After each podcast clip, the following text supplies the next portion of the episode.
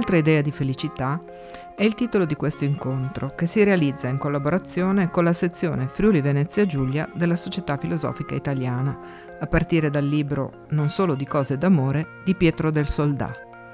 Autore e conduttore di Tutta la città ne parla, il noto programma di RAI Radio tre, che approfondisce ogni giorno un tema di attualità, programma per il quale ha vinto il Premio Internazionale Flaiano duemiladiciotto, Pietro del Soldà è dottore di ricerca in filosofia all'Università Ca' Foscari di Venezia e insegna al corso di laurea in editoria e scrittura dell'Università La Sapienza di Roma. Dialoga con lui il filosofo Filiberto Battistin, conduce Cristina Benedetti. Buon ascolto.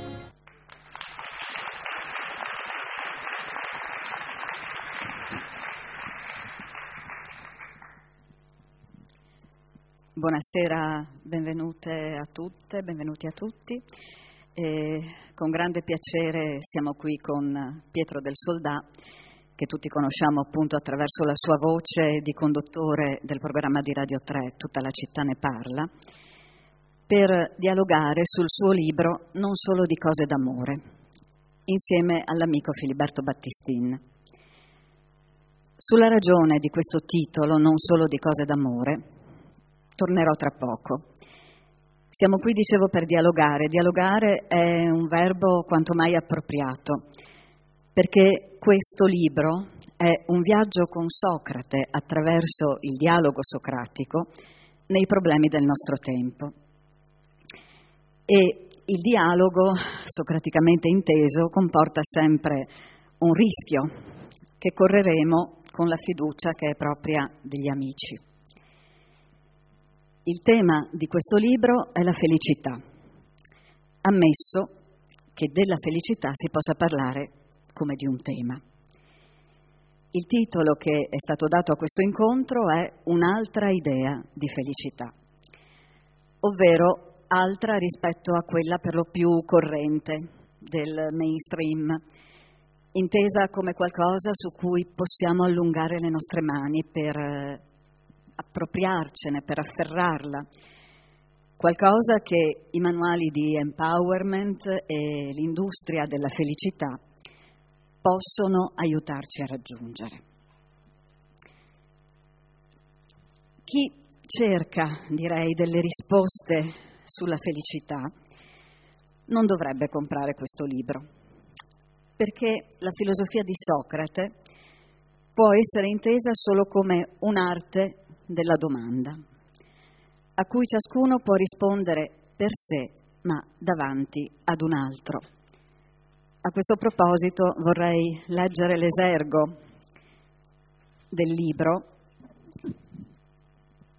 eh, le parole di un filosofo veneziano, Alessandro Biral, che è stato maestro di tutti noi tre che siamo qua e anche Eh, con cui Filiberto Battistin ha avuto un'intensa amicizia. Il vero sapere si risolve nel saper interrogare e nel saper rispondere. Ciò significa che nessuno riuscirà mai a diventare sapiente nell'isolamento, ma solo nell'assidua frequentazione e nel, cotid- e nel quotidiano dialogo con i suoi concittadini. Questo scriveva Alessandro Biral in un libro, Platone e la conoscenza di sé, con cui questo libro ha senz'altro molta affinità. Un'altra idea di felicità, dicevo, può essere intesa però anche come la prospettiva di felicità di ciascuno, ogni volta altra e diversa, senza però che questo significhi che la felicità sia qualcosa di strettamente individuale e come tale perseguibile. La felicità, infatti, ci dice Pietro, può essere solo plurale, può solo superare ogni separazione dell'io in se stesso, dell'io dagli altri, della parola rispetto all'azione, del pensiero, della parola rispetto al pensiero, del pensiero rispetto all'azione, del privato rispetto al pubblico.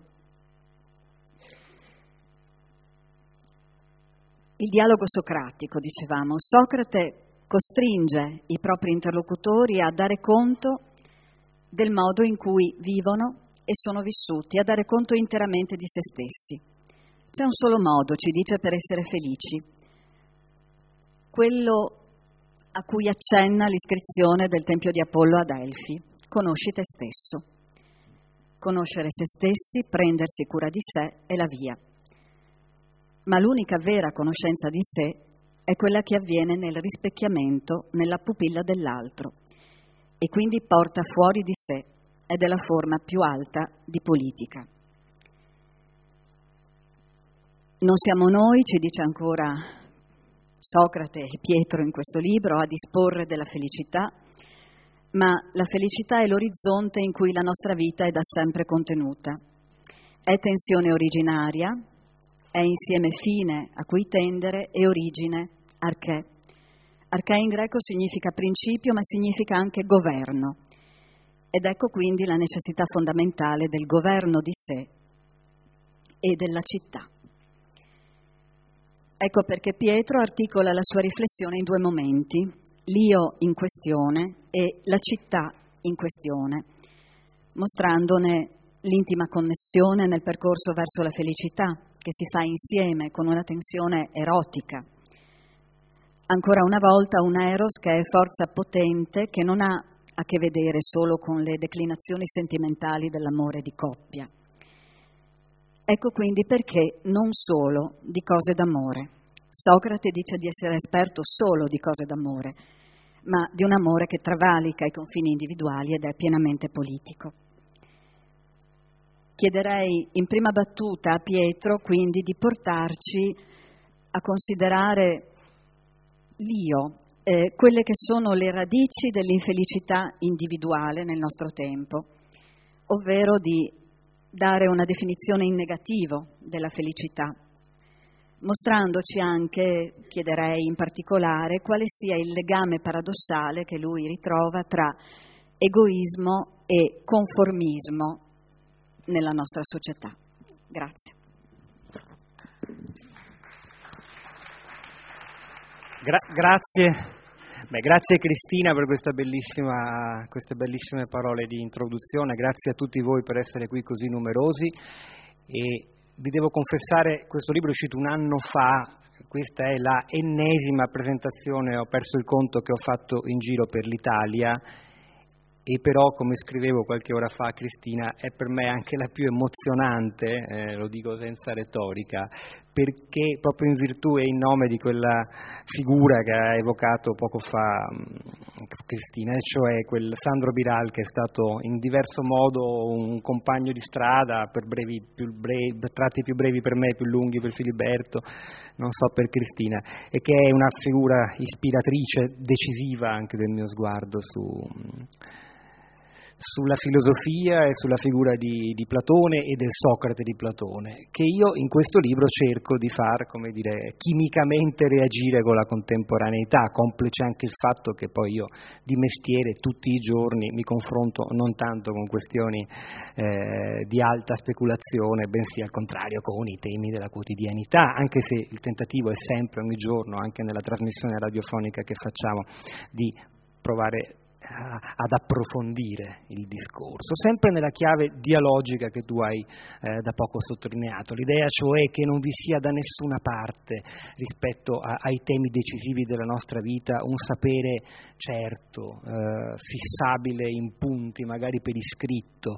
Socrate lo dice chiaramente: il mio sapere non è come quello dei tanti che affollano le piazze di Atene, che eh, guadagnano anche molti soldi grazie a questo sapere, che hanno molte certezze e ai concittadini vendono una serie di spiegazioni pronte, un po' come, dice lui, l'acqua che si travasa, no? Da un vaso pieno che sarebbe il sapiente a tanti vasi vuoti che sarebbero i cittadini lì in ascolto, silenziosi. Il sapere non ha nulla a che fare con questa idea del travaso, del trasferimento, della trasmissione di nozioni, di risposte, anche solo per il fatto, e vengo quasi subito alla tua, alla tua domanda sul conformismo, per il fatto che un sapere, se qualcuno vi consegna una ricetta, una dottrina sulla felicità, sul miglior modo di relazionarsi al prossimo, di gestire le proprie emozioni, che vi assicura essere buona per tutti, uguale per tutti, vi sta già sicuramente ingannando per una ragione fondamentale. lui avrebbe ragione, questo venditore di risposte, solo se fossimo profondamente uguali, se, se non ci fossero differenze profonde, se non fossimo, come ripete più volte Socrate, in realtà destinati a tirar fuori un ordine delle passioni, un'armonia interiore che è unica e peculiare per ciascuno. Questo è il punto, l'unicità, l'irriducibilità di ciascuno di noi a un modello di comportamento, a un'idea di felicità, a un'idea di giustizia. Perfino la giustizia, che per noi tende ad essere il corpus delle leggi, quindi qualcosa di uguale per tutti, la legge è uguale per tutti, è scritto in tribunale. E pur tuttavia anche la giustizia è da Socrate, in modo molto enigmatico, legata a un ordine delle passioni che è unico e peculiare per ciascuno. Questo è da, è da capire, quindi un sapere che presentasse delle spiegazioni e delle risposte già solo per questo è fallimentare, sarebbe fallimentare. E di dialogo si tratta, questo è il percorso del sapere che consente di rischiarare la felicità. Che cos'è il dialogo? Noi siamo abituati a pensare che il dialogo sia un intreccio di discorsi, eh, magari nella migliore delle ipotesi un tentativo di un abbraccio un po' ecumenico, no? Tra posizioni in conflitto per arrivare a una mediazione, a un terreno comune.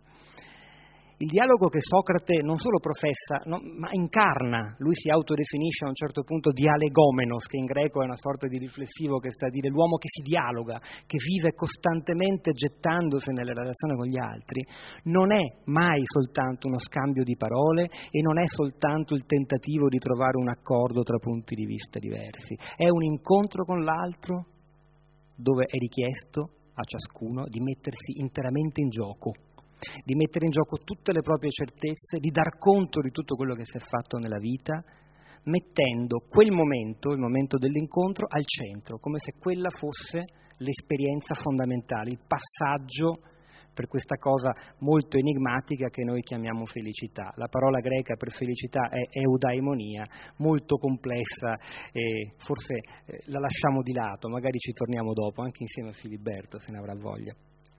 Mi hai chiesto di indicare le, le ragioni fondamentali. Io eh, appunto già subito nel libro inizio una sorta di slalom tra il mondo di Socrate e la contemporaneità, con questi salti temporali di venticinque secoli.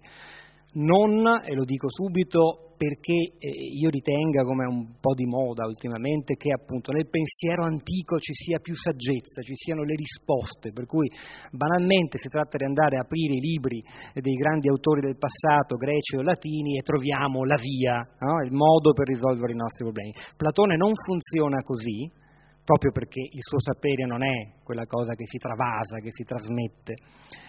Eh, ci consegna delle immagini molto complicate, problematiche, delle scene di dialogo tra Socrate e i suoi interlocutori dove le certezze eh, invece che consolidarsi si distruggono, vengono meno, quasi perdono la, la terra sotto i piedi. Questi dialoghi, queste scene cariche di dubbio e di drammaticità servono a noi lettori per metterci in gioco nel nostro mondo. Sono dei dispositivi, io li chiamo così anche gli scritti di Platone, servono per attivarci.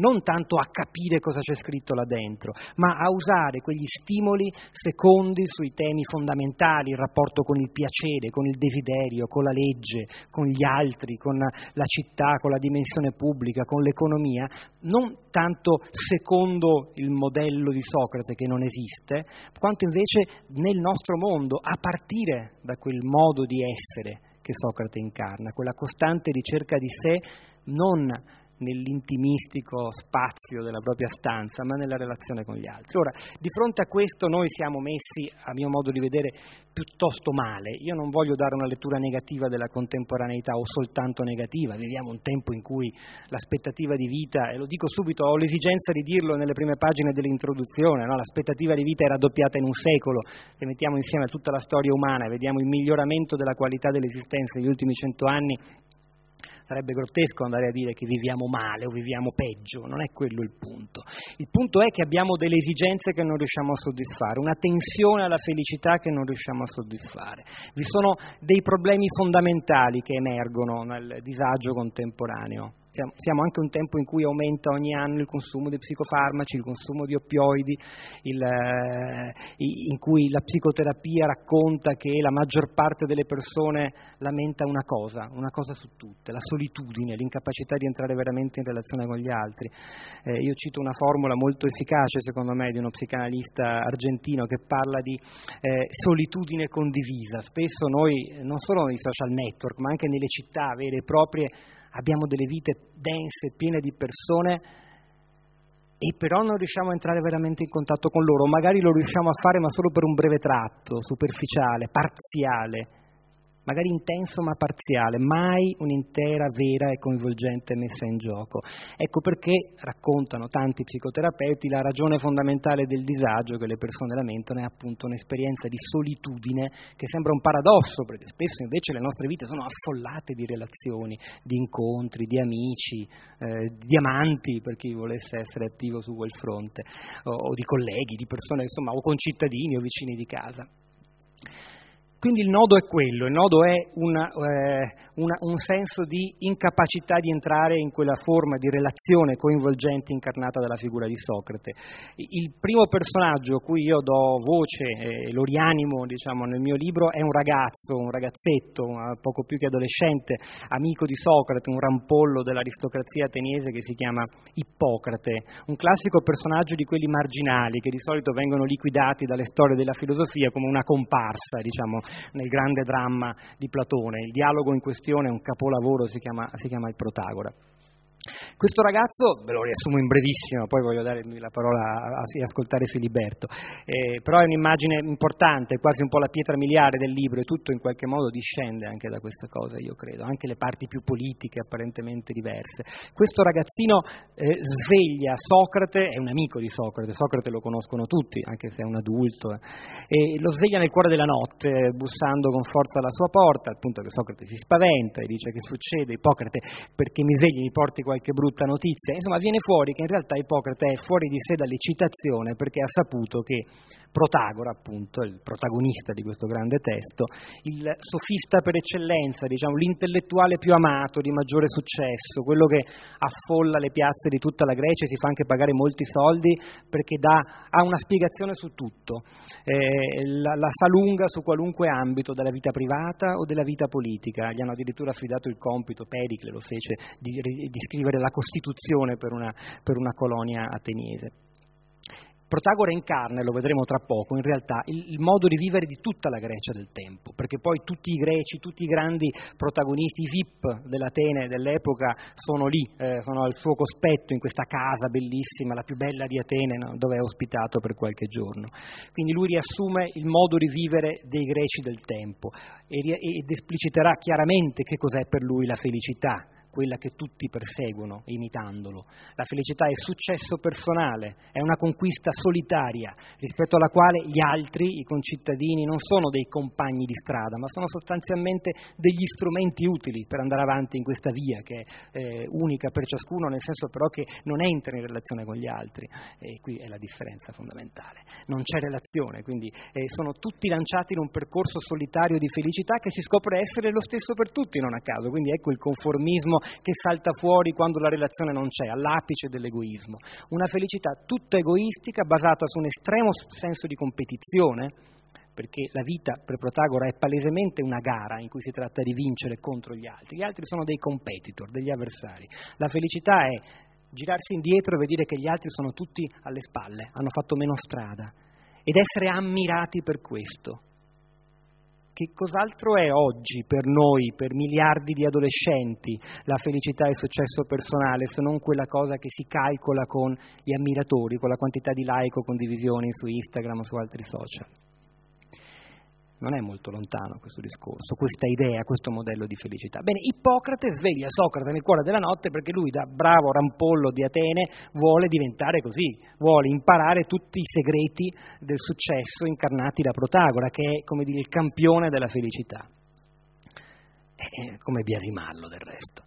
Socrate lo accoglie in casa, gli dice: vabbè, ok, ti do una mano, ti raccomanderò, però aspetta un po', perché innanzitutto è piena notte, quindi non possiamo andarlo a svegliare, se no altro che accoglierti, ci manda a quel paese.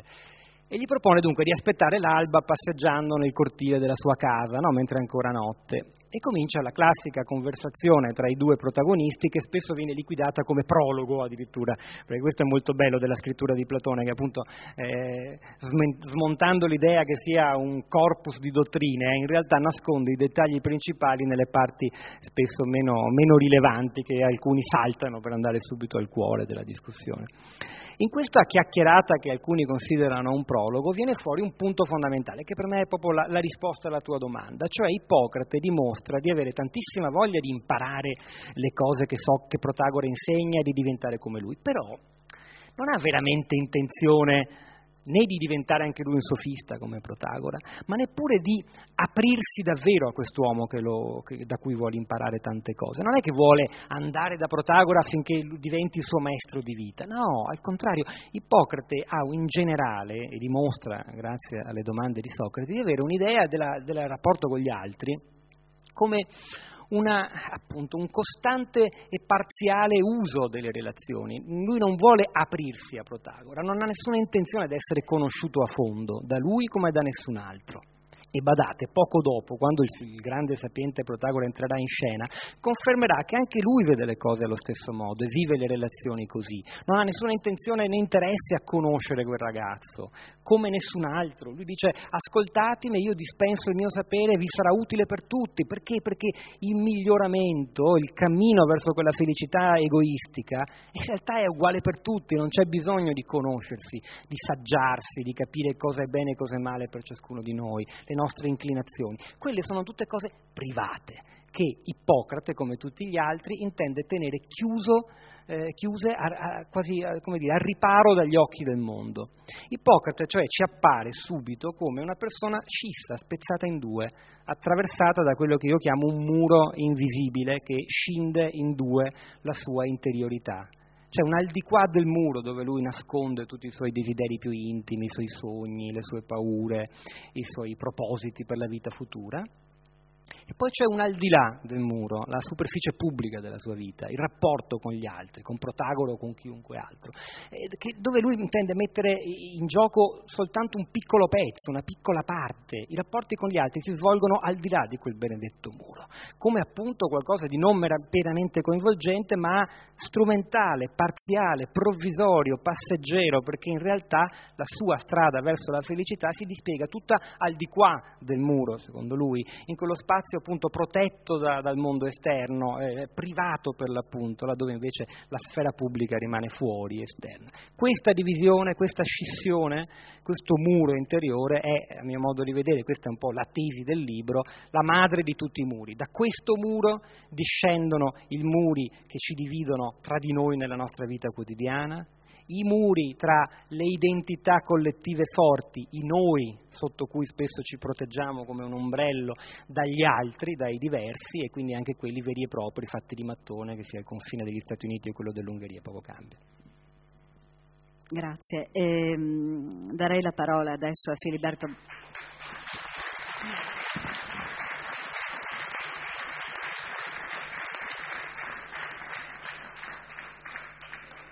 Darei la parola a Filiberto Battistin, restando ancora eh, su questo tema della separazione nell'io e dell'io dagli altri, eh, quindi anche sul tema della solitudine, eh, vedendola però da un'altra prospettiva, ovvero non soltanto la solitudine che nasce appunto in questo isolamento dagli altri, Eh, che è o strumentale o nasce dal timore, ma in quella solitudine mh, vorrei che Filiberto dedicasse qualche mh, riflessione a quella solitudine che è necessaria all'io per conoscere se stesso.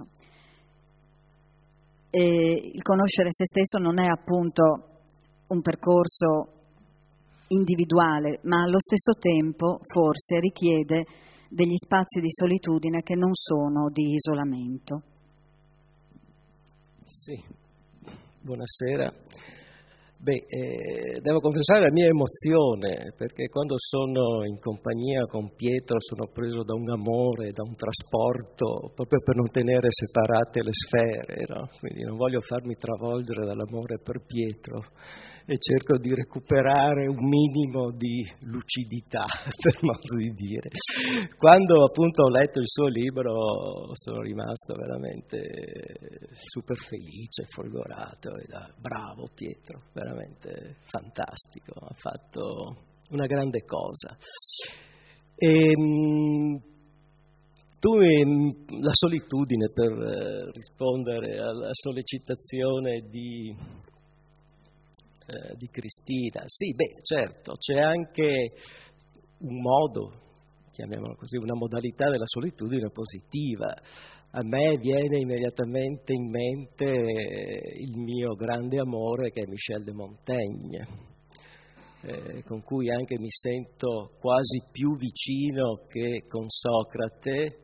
Confesso, per me Socrate è quasi eh, fuori categoria, cioè è troppo forte. Cioè, cioè, io con Socrate sto benissimo, ma nello stesso tempo provo sempre un'enorme vergogna, insomma, perché mi trovo di fronte a, a un uomo di una potenza straordinaria. Secondo me ha ragione Karl Jaspers quando dice che Socrate appartiene ai quattro uomini decisivi del, dell'umanità: Socrate, Cristo, Buddha, Confucio, cioè siamo, perché hanno portato, come dire, questi uomini proprio con la loro vita, insomma, nessuno di questi tra l'altro scrive niente.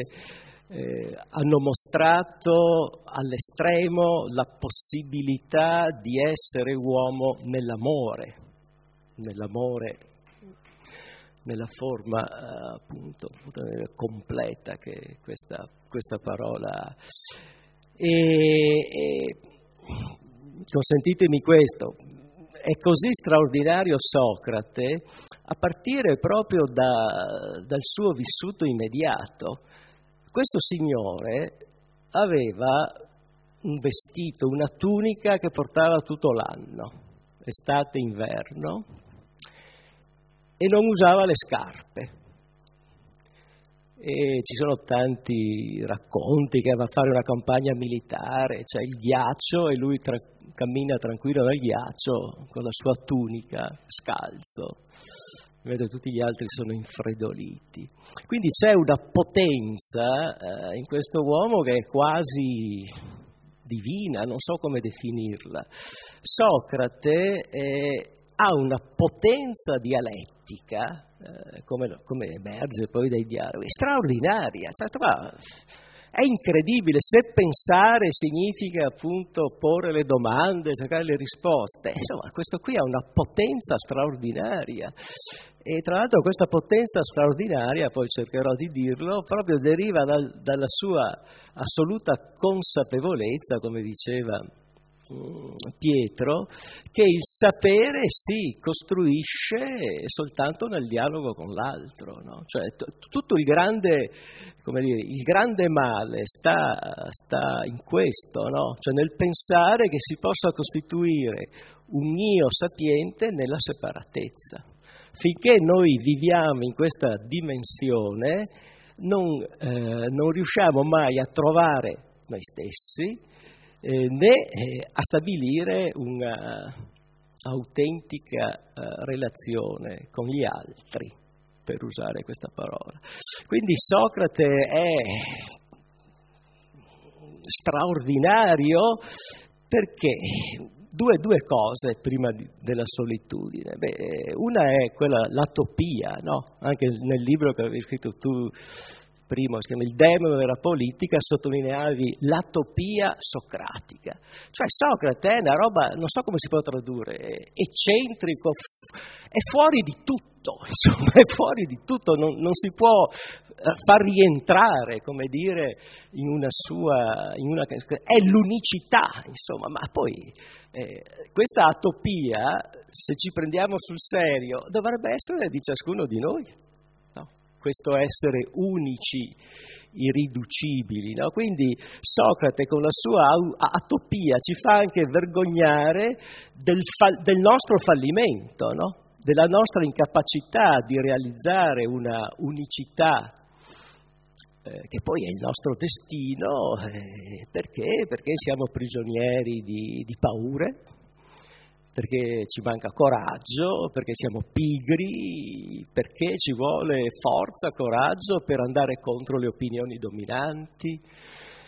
E quindi finiamo poi in qualche maniera per buttare via la nostra vita, insomma. Cioè, per dirla in una formula semplice, se vogliamo fare una vita mediocre, Socrate non ci serve. Se tendiamo ad arrabattarci, insomma, a tirare avanti, beh, Socrate buttiamolo via.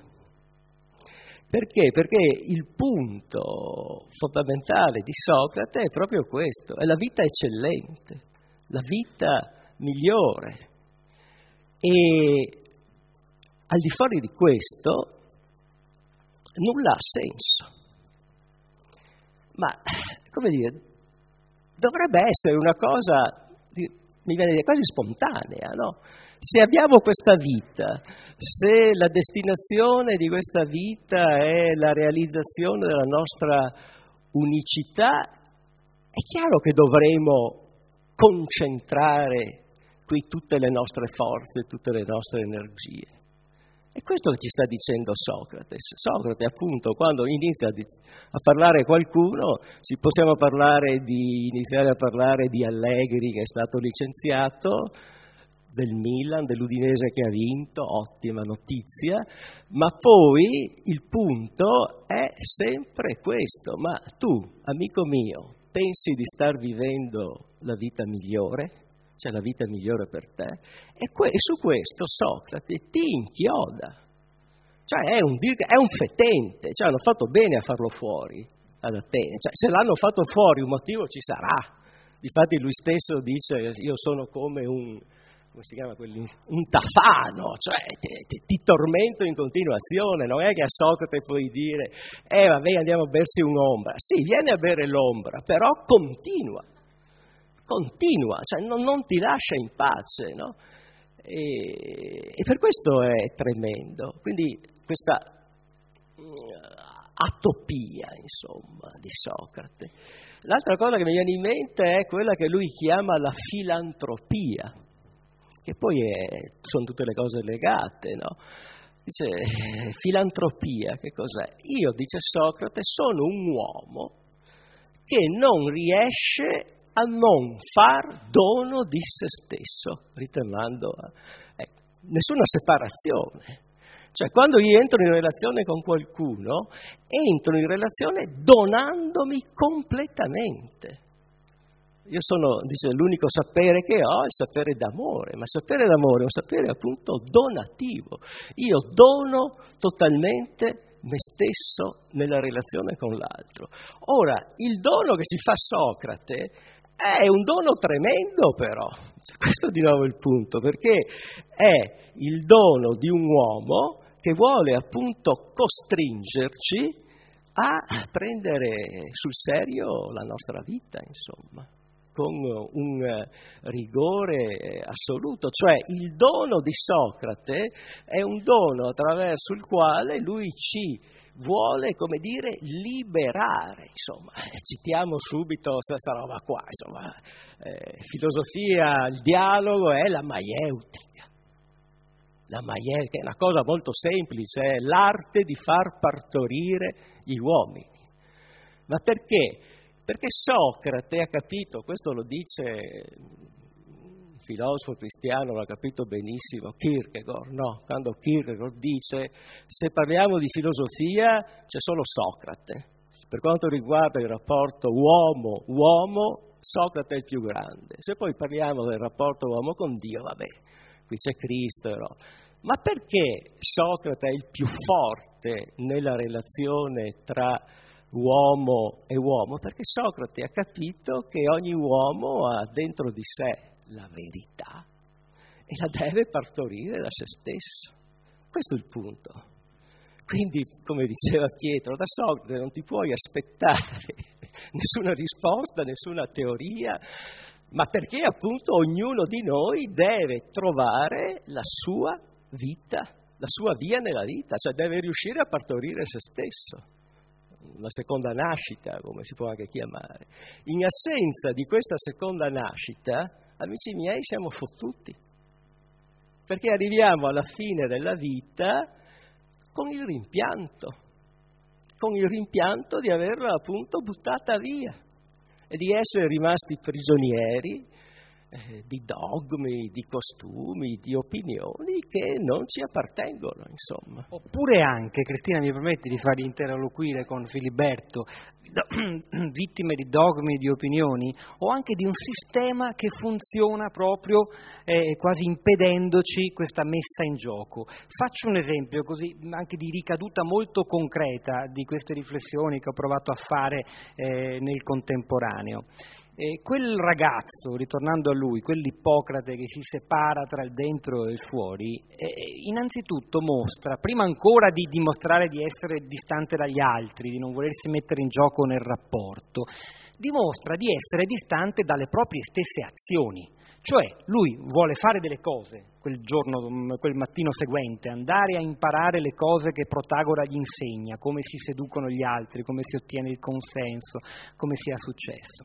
Queste cose che lui vuole fare però non le vive come dei momenti eh, che, in cui eh, si manifesta ciò che lui ha dentro, ma come delle azioni che sì, sono necessarie, utili, ma che non lo mettono in gioco. Cioè, il primo muro, quello prima ancora del muro che ci separa dagli altri, è tra quello che noi siamo spesso e quello che facciamo, la drammaticità del non essere quello che facciamo. Ebbene, questa immagine, questa che secondo me è la, la, la patologia fondamentale contro cui Socrate si confronta. Tutti i dialoghi di Platone sono confronti con persone che sono per l'appunto in disaccordo con se stesse, e questa scissione interna tra quello che uno è e quello che fa la ritroviamo come la malattia dei regimi politici. La democrazia crolla per la stessa ragione, le oligarchie crollano per la stessa ragione.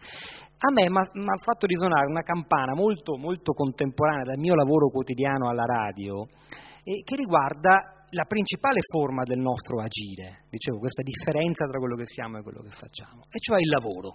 Il lavoro è quello che occupa gran parte della nostra giornata, è il primo articolo della nostra Costituzione, è, la, è il modo in cui un essere adulto, finiti gli studi, eh, diventa, si, si manifesta nel mondo. Ebbene, le tante volte in cui io ho parlato alla radio di eh, lavoro, e soprattutto di lavoro che non c'è, di disoccupazione, di disoccupazione giovanile, mi sono reso conto, dalle tante storie personali che ci arrivano attraverso i messaggi, il bello della radio che è il mezzo di informazione più socratico che c'è, perché è fatto di domande e non dispensa certezze, e che anche che riceve degli input dalle persone, dal pubblico.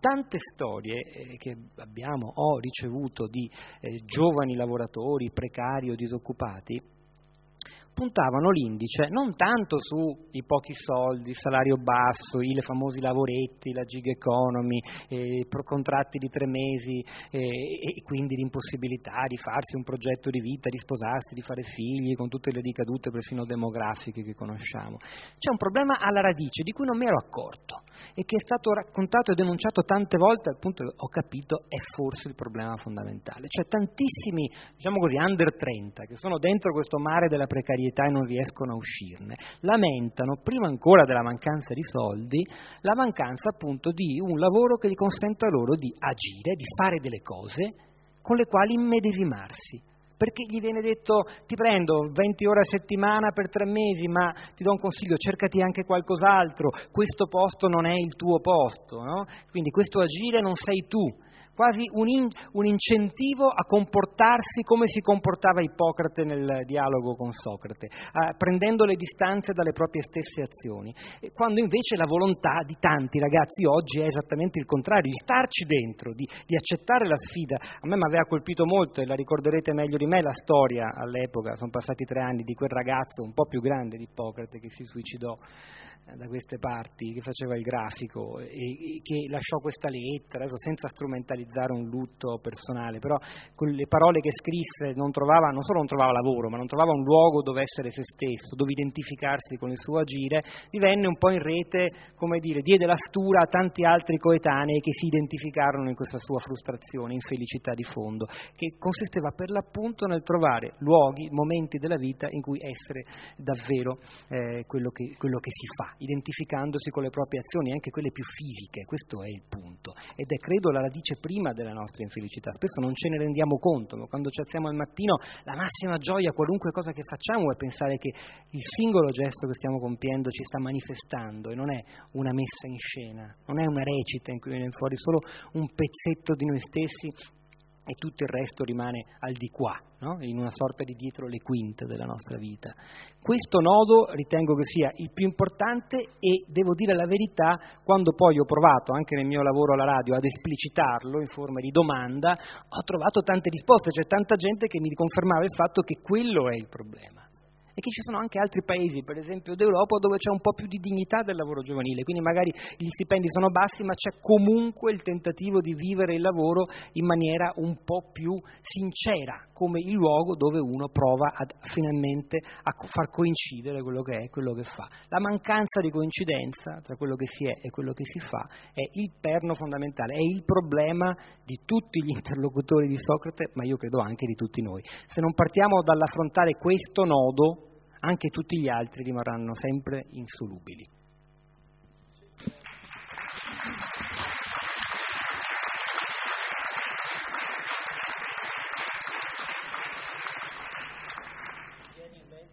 Sì. Di questa contraddizione, no? C'è un passo di Socrate del Gorgia che adesso vi leggo, che, mi, che, insomma, che ci dà l'idea, insomma, del modo di vivere di questo uomo, quando appunto a un certo punto dice: per quanto mi riguarda, mio caro, preferirei che la mia lira fosse scordata, ho stonato un canto da me allestito, e che molti si dichiarassero in disaccordo con me, piuttosto che essere io dentro di me in disarmonia e in contraddizione con me stesso. E questo è il punto. Allora io parlo per me, io sono sempre in contraddizione con me stesso, per questo in questa scissione, per questo dico che, no. che Socrate è troppo forte per me, ma il punto è proprio questo, no? Eh, accettare, vivere fino in fondo le nostre contraddizioni per... Oh, come una sfida continua per cercare di uscire, insomma, eh, dalla contraddizione. Quello che mi hai detto, hai parlato dei giovani, mi è venuto immediatamente poi così una battuta, no? Socrate è stato, uno dei motivi dell'accusa era di corrompere i giovani. Allora io chiedo a voi, ma chi è che corrompe i giovani?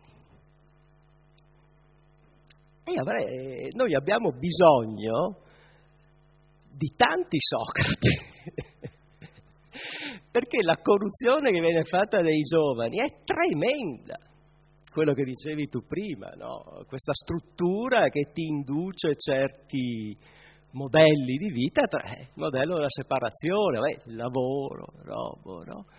E quindi eh, la domanda, sì, chi corrompe i giovani eh, è potente, eh, perché la cosa divertente che avveniva poi, se, se leggete l'Apologia, è che sembrava che ad Atene l'unico appunto che corrompesse i giovani fosse Socrate, mentre tutti gli altri ateniesi li, li portavano sulla via giusta. No, beh sì, non è molto diverso oggi, no?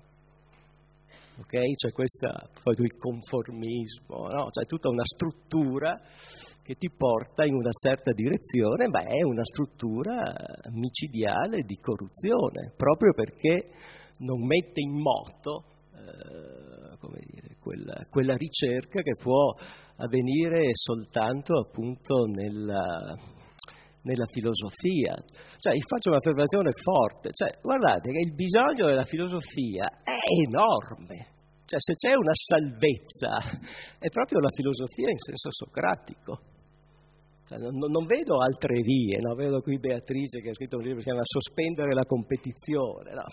Se parliamo di corrompere i giovani, una logica della competizione è una Infatti, logica della corruzione. Mi viene in mente, e lo chiedo a entrambi da insegnanti, avendo presentato questo libro tante volte nei licei, in tutta Italia, la cosa che più mi ha colpito è che molti ragazzi, immedesimandosi in quel loro coetaneo che è Ippocrate, mi hanno detto che tra le diverse così cause, radici dell'infelicità, come provo a chiamarle io nel libro, hanno sentito proprio vibrare qualcosa dentro quando parlo di competizione.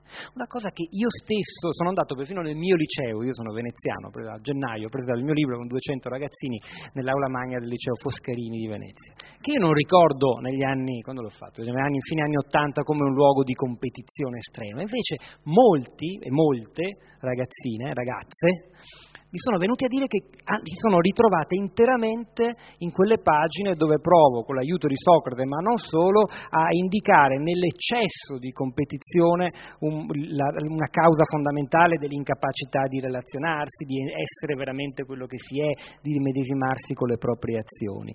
E, e, come se fosse un problema crescente che, devo dire la verità, non avendo figli, poi a me mi era sfuggito come un modello che anche nella nostra società, io poi dedico qualche pagina al modello competitivo che si afferma in altri paesi, per esempio nella Gran Bretagna di Margaret Thatcher, e che però poi continua e persegue anche nella terza via di Tony Blair, che ha rispetto al modello competitivo delle parole ancora più dure e spietate eh, della sua collega primo ministro. Io credevo che in Italia fossimo ancora un po' più esenti da questo, ho scoperto che perfino nei nostri licei classici così forte la competizione. Non so se Cristina questa cosa ti, ti corrisponde e se è una delle ragioni del disagio dei tuoi studenti. Ma direi che ci stiamo, ci stiamo arrivando. Eh, in realtà eh, io volevo portare Filiberto, che aveva appunto eh, continuato il discorso di Pietro eh, sui giovani, proprio su questo tema eh, della scuola e dell'educazione. E tu parli, Pietro, a un certo punto dedichi alcune pagine anche all'eclissi, no, del maestro, eh, alla mancanza di figure autorevoli e, mh, e credo che siano in fondo due facce un po' della stessa medaglia, questi due elementi della, eh, della sollecitazione sempre crescente alla competizione anche in contesti che non dovrebbero prevederla, come la scuola per l'appunto, e, ehm, e quest'altro discorso del, della mancanza eh, veramente di un, di un maestro. Pertanto volevo appunto che eh, Filiberto magari eh, dalla sua esperienza pluridecennale, sì, di quasi ex, perché tra un paio di ecco. mesi vado in pensione grazie alla legge cento, come quota cento lì, fantastico. E quindi eh, sì, no, detto in una formula, la, la prima cosa è una formula di, di un nostro amico Lorenzo di Bologna, anche lui allievo di Biral, che ha usato secondo me le parole fantastiche: la filosofia è educazione, l'educazione è filosofia. Beh, qui è il punto che ha, insomma, la paideia, insomma. Siamo tutti nella caverna, cioè, la mancanza di educazione alla paideia è la nostra condizione di partenza. Non so se parlo, cioè, se, se qualcuno di voi, insomma, eh, molti, insomma faccio, faccio riferimento a quella famosa immagine della caverna di Platone, no? Non so se avete presente. Eh, ma il testo inizia che questa immagine riguarda la condizione dell'uomo per quanto riguarda la apaideia, cioè la mancanza di educazione, e la paideia, no? Che è una liberazione, è una liberazione appunto dalle ombre, no? Dalla falsa immagine di sé, dall'incapacità eh, di vedere, no? E quindi questo è, questo è il momento fondamentale. Quindi io che ho insegnato, insomma, per me eh, insegnare significava questo, no? Attraverso appunto l'esercizio della maieutica, in qualche maniera eh, liberare, liberare il ragazzo, cioè fare in modo appunto che lui trovasse se stesso e quindi potesse compiere eh, un percorso di, di, di realizzazione di sé, insomma, cioè, essere realizzazione di sé. Se la nostra destinazione è la felicità, eh, l'uomo realizzato è l'uomo appunto felice, insomma. E qui è chiaro che, cioè, detto brutalmente, cioè, le varie prospettive di felicità, questa è una, è una, una grossa questione che è sempre presente, no? Cioè, tutti vogliamo essere felici, ma se riflettiamo un attimo, è quello che anche un po' ci sorprende, è che poi le prospettive sono diverse, no? Non c'è un'unica prospettiva. Cioè, detto molto semplicemente, le grandi prospettive sono denaro, il piacere e il potere.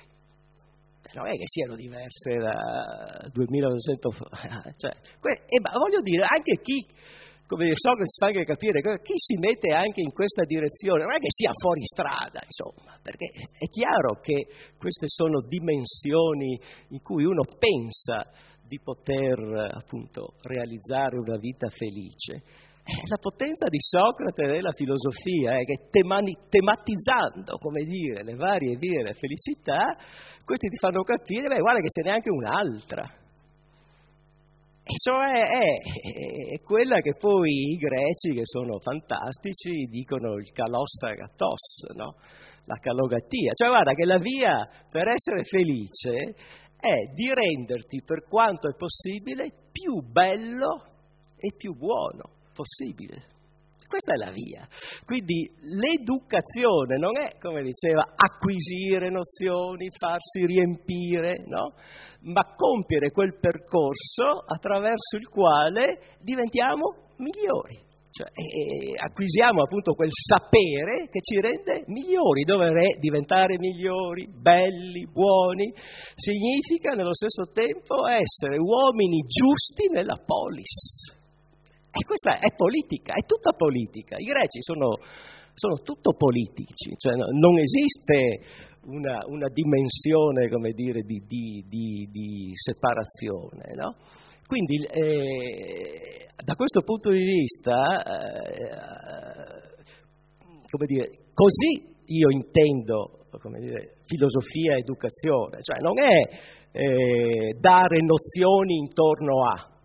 Non è riempire, no, non è che il ragazzo mi deve sapere la deduzione trascendentale di Kant, no, non è questo, ma è appunto compiere insieme a lui un percorso, quel percorso maieutico. Chiaramente per fare questo percorso non ci deve essere nessun atteggiamento di seduzione, non so se ne parli nel libro, la seduzione è micidiale, perché tutti un po' abbiamo anche questa tentazione della seduzione, cioè la seduzione è portare uno a sé, in modo tale che lui non segua la sua via, ma sostanzialmente segua la nostra. E beh, questo è pericolosissimo, no? Non è questo il compito dell'educatore. Il compito dell'educatore è appunto liberare, perché qualcuno trovi la sua via. A me viene in mente, secondo me sono, è, è tutto platonico socratico, l'inizio di quel bellissimo testo Schopenhauer come educatore di Nietzsche, che è un testo proprio rivolto ai, ai giovani, in cui appunto Nietzsche, rivolgendosi ai giovani, dice: ciascun giovane sente dentro di sé questa voce che gli dice: tu non sei quello che sei ora. E il compito dell'educatore è far risuonare e, e mettere in movimento questa voce che il giovane sente. Mm? Tu non sei quello che sei ora, perché quello che sei ora è solo un fantasma, no? È solo il prodotto, no? Del vivere nella caverna, insomma. E quindi la, la dimensione appunto filosofica della maieutica, dell'educazione è, è decisiva, insomma. E senza educazione si rimane nella caverna. Vorrei aggiungere a queste bellissime, giustissime considerazioni di Filiberto che però il ruolo eh, di, di, che, che Socrate, questa figura così enigmatica, poi va detto, noi facciamo sempre riferimento a un personaggio letterario ricreato da Platone, ovviamente, lasciamo stare poi la questione del Socrate storico, un personaggio che è così formidabile e ineguagliabile anche perché è prodotto dalla magnifica scrittura di, di, del più grande nemico della scrittura, che però che per spiegarci che tutto è orale compie e realizza la più grande opera scritta del suo tempo. Socrate, è vero, e ci sorprende a vivere come eh, non dovremmo, perché siamo distanti da noi stessi, in disarmonia, e quindi ci, ci chiede, ci spinge a render conto di come stiamo eh, gestendo la nostra vita, ma non lo fa dall'alto.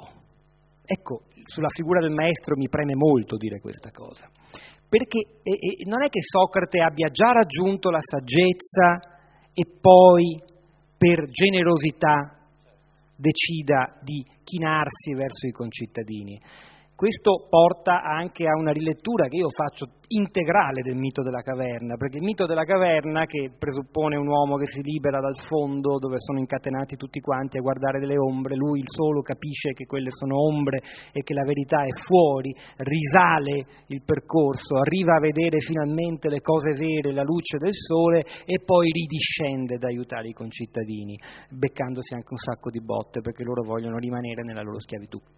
Questo percorso, non mi soffermo, non facciamo filologia platonica questa sera, però è a sua volta un testo scritto che chiede di essere letto e interpretato, perché può includere un inganno, cioè pensare che ci sia prima il percorso della conoscenza che il saggio fa da solo e poi la generosità che si profonde nell'impegno politico. Prima la teoria e poi l'azione, la prassi, la solidarietà, l'impegno, no? Come se ci fosse l'uomo che conosce e ciò che presuppone peraltro che la conoscenza sia un'attività tutta sganciata dai concittadini e che si persegue in solitudine, e poi c'è la fase successiva del calarsi tra le cose degli uomini.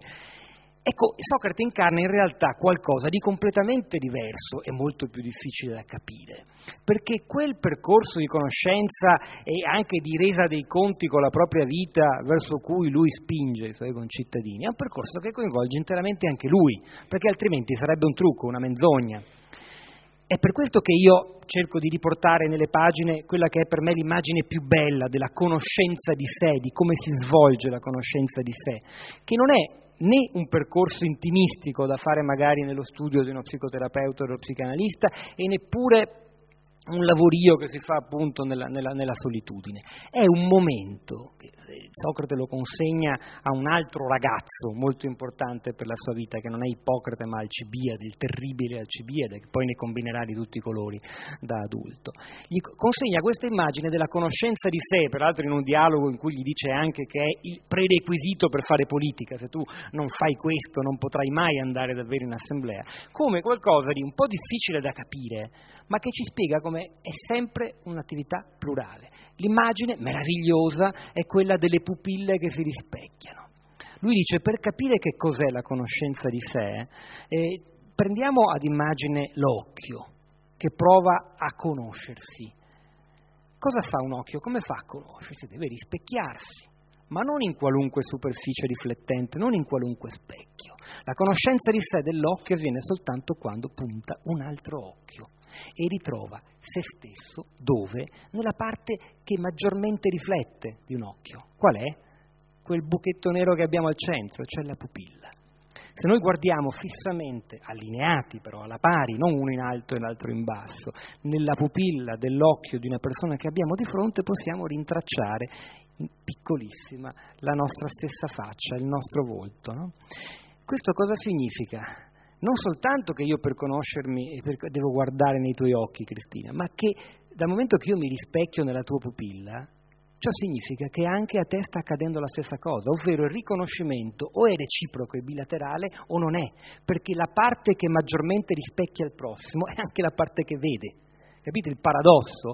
Questa immagine vertiginosa, emblematica, è quella dentro cui Socrate raccoglie tutta l'essenza, non solo della conoscenza, ma dell'uomo, perché loro non hanno andati alla ricerca di che cos'è l'uomo, e l'uomo risulta identificarsi interamente in questo rapporto di reciproco rispecchiamento. Vertigine pazzesca, subito dopo aver esposto questa immagine che quasi sbalordisce, a volte la scrittura di Platone è veramente come il vino del Simposio e ti ubriaca, Socrate in questo vertiginoso rispecchiarsi degli occhi l'uno nell'altro mette dentro tutte le azioni degli uomini, tutta l'attività politica, quello che si fa, le scelte di economia, la costruzione di navi, di nuove colonie, di cantieri per espandere la città, di politiche agricole, tutte queste cose apparentemente concretissime hanno senso solo se stanno dentro quell'orizzonte di reciproco rispecchiamento degli occhi che è l'immagine della conoscenza di sé. Capite quanto è difficile seguirlo e stargli dietro? E lo sta spiegando a un ragazzo che non vede l'ora di entrare in assemblea e diventare il capo del popolo. Quindi questa è la cosa,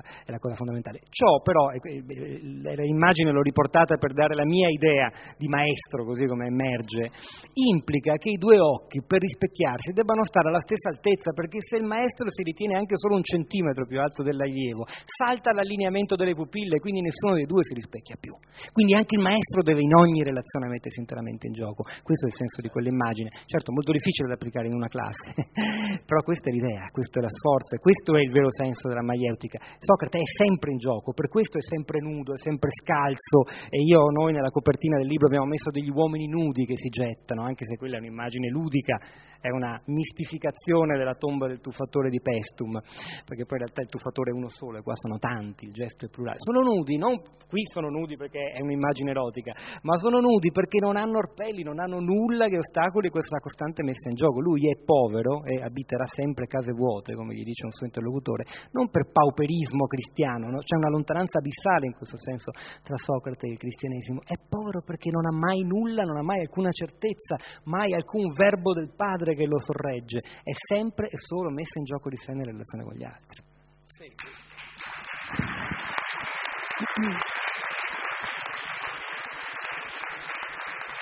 Fantastico, eh, consentimi dire una cosa, sì. Lui è troppo bravo. Beh, eh, mi ha fatto ve- eh, venire in mente un'altra cosa, no? Eh, anche questa immagine platonica, secondo me lì lui sta descrivendo Platone, l'incontro con Socrate. Cioè Platone era un rampollo tipo Alcibiade, insomma, della grande aristocrazia, e stava anche lui per intraprendere, tra virgolette, la carriera, chiamiamola politica, nel senso che aveva per un aristocratico. Incontra Socrate e viene de- devastato, insomma. Quindi è, è lui quello che viene, secondo me, t- tirato fuori. E, e poi l'altra cosa, sì, quando Socrate dice so di non sapere, mica sta scherzando, cioè è la verità assoluta. Cioè tutto si costruisce sempre nel dialogo, nella relazione, cioè nel, lui tu hai usato questa roba meravigliosa, cioè Socrate è uno, ti, ti, ti ricordi il Fedro che dice io non vado mai in campagna perché se vado in campagna lì ci sono alberi, foglie belli a vedere, ma se parlo con un albero l'albero non mi risponde, quindi tutto il mio sapere io lo costruisco appunto nel dialogo, nella relazione, cioè ogni uomo mi insegna qualcosa. Questa è la potenza straordinaria, da ogni uomo imparo qualcosa, la grandezza del saggio è saper stare nella relazione con tutti, difatti anche nei dialoghi lui parla con tutti, con tutti, e da ognuno impara qualcosa, e quindi tutto il suo sapere comprende in qualche maniera il, com- il sapere dell'intera città. È come, come l'espressione bella di Nietzsche, il, il sapiente è, non è chi sta sopra, ma è l'uomo dai mille occhi, no? Che quindi riesce a vedere, no? Con gli occhi di tutta la città. No? E, boh, basta. Abbiamo ancora...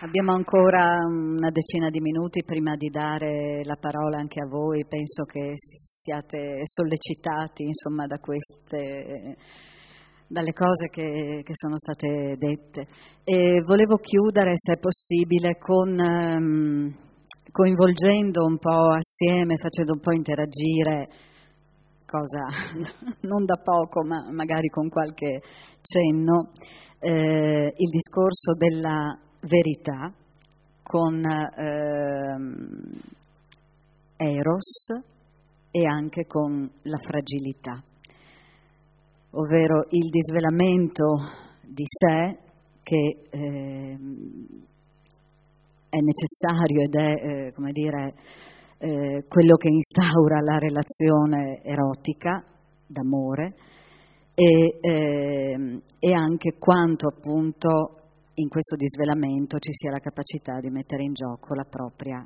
umanità, mortalità, fragilità. Eh, so che non è, non è poco, questo ma... Libro, questo eh, libro si attira sempre delle domande epocali, la prima reazione sarebbe di scappare via. Perché no, in realtà tu, tu chiudi un po' il libro su queste okay. cose. Sì. La parola eros aleggia fin dal titolo, l'abbiamo già un po' spiegato, questo non solo di cose d'amore, Socrate, tutto quello che abbiamo detto si può raccogliere nella parola eros, che non è una sfera dell'irrazionale, delle passioni che si contrappone in qualche modo al logos, ma è qualcosa che va insieme. Io addirittura tematizzo che siano esse stesse due parole, le parole sono simboli, che rinviano a qualcosa di unico che non possiamo dire, che è ad un tempo razionalità ed, ed, ed amore. Ma insomma, che cos'è questo amore? Sicuramente non è ciò a cui noi abitualmente pensiamo quando traduciamo la parola eros con amore, perché siamo abituati a pensare che sia innanzitutto il legame eh, che eh, volta le spalle al mondo esterno, di nuovo, erigendo un nuovo muro simile a quello di cui ho parlato all'inizio. E la ricerca della felicità tendiamo a confezionarla e a, e a, e a rinchiuderla dentro quella estrema intensità che è il rapporto a due. Un rapporto a due che Socrate ben conosceva, niente di male, eh? Ne conosceva però anche la sua possibile degenerazione. Il Simposio, che è il testo sull'amore più bello che ci sia, mette in bocca ad uno dei protagonisti più importanti, Aristofane, il campione della commedia. Se qualcuno ha studiato Platone al liceo si ricorderà la teoria di Aristofane dell'essere primigenio, eh, delle due metà, eh, che fossero uomo o donna, donna o donna, o uomo o uomo, e che si reinseguono sì, nella vita presente cercando di ricompattare l'unità perduta. No?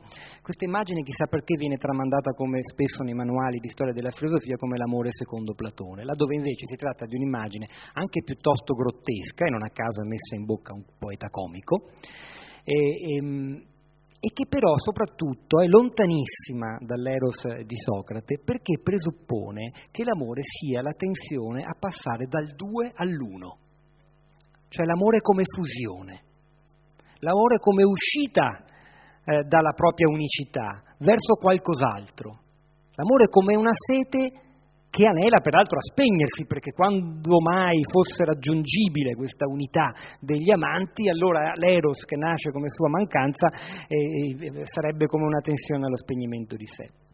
Laddove invece proprio nel Simposio, secondo me almeno, la, la, una delle immagini più degli indizi che Platone ci offre per capire che cos'è eros secondo Socrate emerge come la sua continua volontà di relazionarsi e dialogare con i suoi amici. In quel caso è un gruppo d'amici che beve vino tutta la notte, si ubriaca cercando di mettere una parola definitiva su eros, che è impossibile, non a caso nessuno dei, dei presenti ce la fa, elaborano delle teorie che falliscono miseramente l'una dopo l'altra, anche se c'è l'intelligenza di Atene lì che ci prova, tutti non a caso falliscono, e poi cosa succede? Si addormentano per troppo vino, ubriacati dalle loro stesse chiacchiere. Socrate è l'unico che rimane sveglio e che se ne va quando il sole sorge e che riesce a rimanere sobrio, e lui fa capire che in realtà il suo messaggio è questo: l'eros non può essere rinchiuso in una definizione, perché è ciò che precede ogni definizione, è l'orizzonte dell'esistenza, è il nome, e questo lo dice lo dice anche la sacerdotessa di Otima,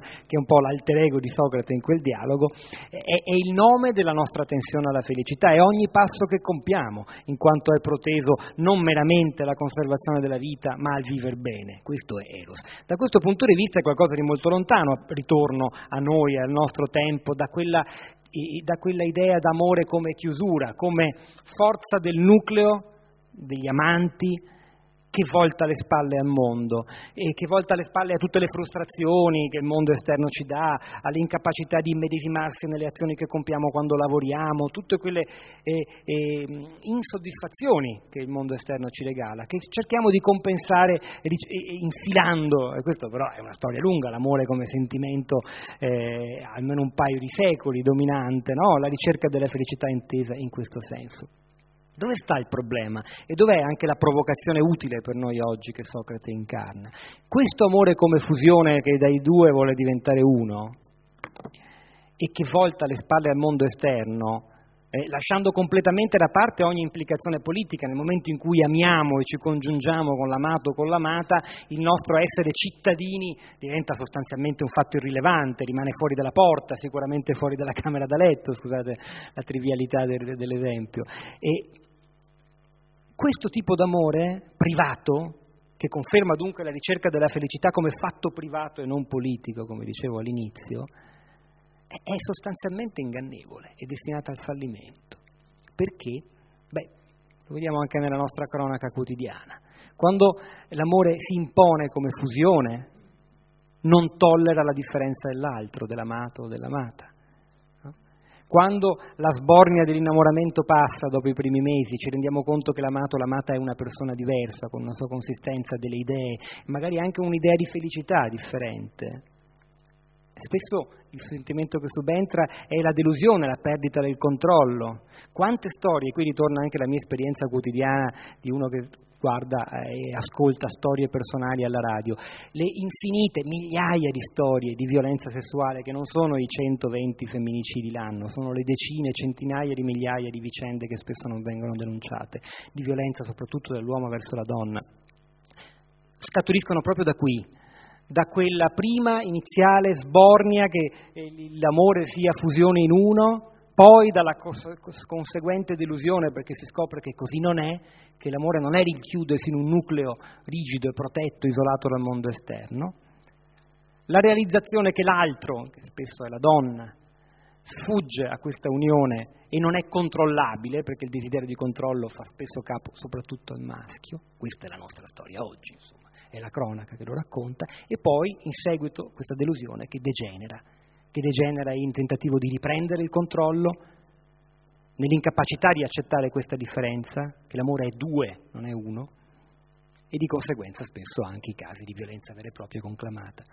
Tutto questo credo che possa essere perlomeno illuminato dall'esempio di un Eros che è tutt'altra cosa.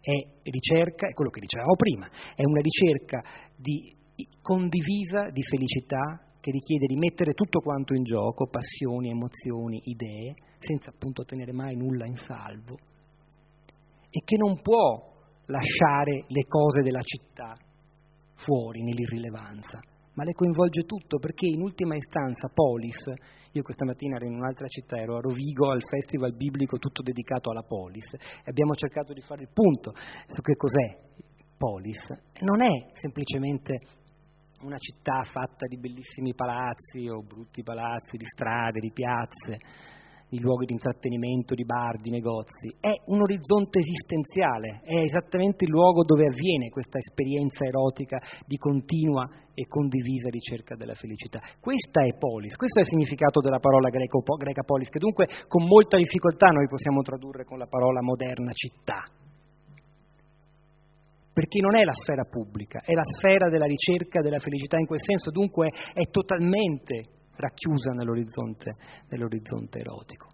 Per concludere, vi lascio il microfono, poi se volete chiedere delle cose siamo qua, la definizione, l'immagine più bella che di Eros offre quel dialogo che vi dicevo, cioè il simposio, è il partorire nel bello, è il cercare insieme, incessantemente, le condizioni esterne, gli oggetti, quello che ci capita, che consentano, sapendoli noi governare e gestire, di tirar fuori quello che abbiamo dentro. È un continuo e reciproco aiuto a tirar fuori quello che abbiamo dentro.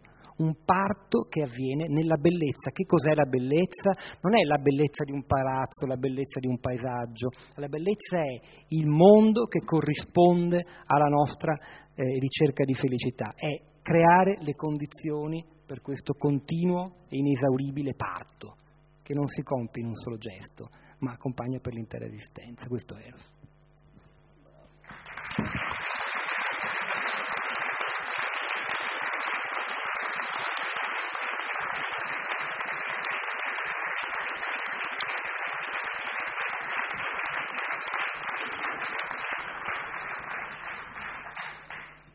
Ecco, ringraziamo veramente Pietro del Soldà, eh, Filiberto Battistin e chi desiderasse sollevare così qualche riflessione può farlo.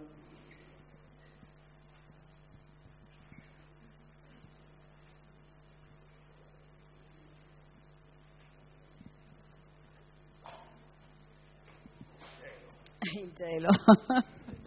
Aggiungo una cosa io, sì. Intanto vediamo se eh, in, in un dialogo, mi ricordo se il Tiagete, Socrate appunto che dice che lui è esperto soltanto delle cose d'amore, che lui ama e chi ama desidera essere riamato, eh, usa poi l'espressione piccola scienza dell'amore. È un'espressione secondo me fantastica e tra l'altro la piccola scienza dell'amore è la politica e questo appunto sottrae, come spiegava benissimo Pietro, l'amore appunto da ogni dimensione, come dire, irrazionale e, e privatistica. Eh, un'ultima, un'altra cosa che, che mi viene in mente è questa, per dire che io ho passato i sessanta anni e quindi tendo a diventare sempre più negativo, no? Come De André che a quel concerto quando canta l'amore che viene, l'amore che va, dice meglio che questa canzone l'ascolti solo chi ha più di quaranta anni, insomma, perché uno sotto crede che l'amore sia eterno. No? Vabbè. E a me ha colpito molto, tra virgolette, una, una poesia di un grande regista iracheno, Kiarostami, insomma, che è un grandissimo, scrive anche le poesie, e una poesia sua, che ce l'ho sempre qui, dice eh, tra la via del bene e la via del male ho scelto la via del bene, è stata una via piena di male.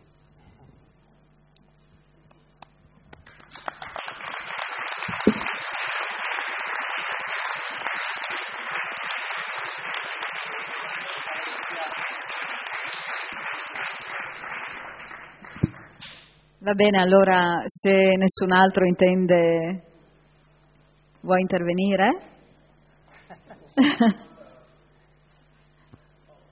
Oh, bene. Buonasera. Buonasera. Eh, leggendo il libro è emersa insomma questa domanda che vorrei porgerle e mi scuso se magari è sciocca. Comunque partirei dal, dalla solitudine a cui lei ha, ha fatto riferimento anche prima. E questa solitudine emerge con una connotazione positiva per quanto riguarda l'uomo primordiale, poiché soltanto grazie alla solitudine, quindi non relazionando con gli altri, poteva essere puro e avvicinarsi agli dèi. E questo avvicinamento, questo rapporto con gli dèi lo faceva essere felice. Ora, chiaramente le cose sono cambiate con Socrate, grazie a Socrate, che appunto connota in modo negativo questa solitudine, poiché per lui la felicità deriva dal, dal relazionarsi con gli altri, poiché soltanto relazionandosi con gli altri, quindi soltanto, appunto come ha già detto prima, rispecchiandosi nelle pupille del prossimo si può conoscere se stessi, ed è il conoscere se stessi che porta alla felicità. Ora, la mia domanda è, dal momento che le cose sono cambiate, mi viene da chiedermi cos'è che veramente cambia, cioè la felicità è intesa come sentimento stesso della felicità oppure soltanto il modo per arrivare alla felicità e se potrà cambiare nuovamente e se sì come. Non so se mi sono spiegata. Grazie. Vabbè, non è, non è per piaggeria che vi dico che in tutte queste centinaia di presentazioni, no, esagero, decine di presentazioni che ho fatto in giro per l'Italia, le domande più belle sono sempre venute più dai ragazzi della tua età, che spesso poi si medesimano nelle vicende dei, dei ragazzini ateniesi con cui Socrate si intrattiene. Ma non è che le cose siano necessariamente cambiate, ovvero se queste immagini, per esempio quella dell'occhio che si rispecchia nell'altro occhio o del bisogno di eh, identificarsi con quello che fai ogni giorno, sentendo che quella che studia, che fa sport, che fa quello che vuole durante la giornata sei davvero tu e non una, qualcun altro, se queste immagini ti parlano, eh, vuol dire che allora le cose non sono sostanzialmente cambiate. Stiamo parlando di un altro mondo. Socrate vive in un, è come se vivesse in un altro pianeta venticinque secoli fa, ma noi non dobbiamo E, e rimarcare le differenze, e neppure dobbiamo fare dei paragoni tra il mondo antico e il mondo contemporaneo, perché sarebbe interessante, ma sarebbe un altro tipo di esercizio. Quello che è decisivo, quando prima Filiberto parlava della stranezza di Socrate, la atopia, no? Era un po' il suo essere fuori da tutto. Atopia significa essere fuori luogo, ma significa anche essere fuori tempo. E noi potremmo tradurla con radicale inattualità. Ebbene, Socrate, in quanto è inattuale, risulta strano e incomprensibile anche ai suoi stessi concittadini, che invece, come provo a dire nel libro, hanno dei comportamenti che assomigliano moltissimo ai nostri. Ricerca della felicità, conquista de, solitaria della, della, del, del benessere, tutte queste cose che competizione, individualismo, narcisismo. Quindi da questo punto di vista Noi do, la sua la inattualità è tale che lo rende proprio per questo sempre attuale, cioè come strano risuonava ai suoi contemporanei, strano risuona anche a noi, ma proprio per questo può essere utile ed efficace, e non in quanto ci trasmette un sapere già costruito, ma in quanto ci porta anche noi ad essere strani, cioè a uscire da quel luogo già dato, quel modo di vivere consolidato, e a ricercare qualcos'altro che ci manca. Se quelle immagini in qualche modo ti parlano, allora quello che conta è l'affinità, non la differenza. Il mondo è cambiato, ma è cambiato anche rispetto a cinquanta anni fa, figuriamoci rispetto a duemilacinquecento anni fa. Il punto però è, è che quelle immagini facciano dentro di te scattare qualcosa, che tu possa trovare in quell'idea di felicità una, una, un'indicazione da tradurre poi nella tua vita concreta, eh, dove vivi, le persone con cui ti rapporti. Quello è il senso profondo della scrittura platonica, che non è tanto un trasmettere dei modelli, delle teorie. Ci sono anche tante teorie, per carità, però la, la, la, l'azione più forte, proprio maieutica, come diceva Filiberto, che la scrittura stessa di Platone esercita nei confronti del lettore, lettore di ogni tempo, è proprio questa, cioè la capacità di poter prendere quelle cose, quegli stimoli, e poi applicarli, tradurli nella propria quotidianità, nella propria vita, nel proprio contesto esistenziale. Quindi in questo senso vale molto di più la vicinanza, la consonanza, che non la differenza, il mondo che è cambiato, perché così come gli uomini al tempo di Socrate, anche noi siamo iscritti dentro quello che il nostro amico Biral chiamava il cerchio della felicità, che è inizio e fine, ci siamo sempre dentro e in quella strada camminiamo, e quella strada si può chiamare eros, nel senso che ho spiegato poco fa. Questa cosa riguarda i contemporanei di Socrate come noi. In questo senso dunque, se queste immagini ti risuonano, non c'è problema che il tempo sia passato e il mondo sia cambiato. Spero di essere stato chiaro.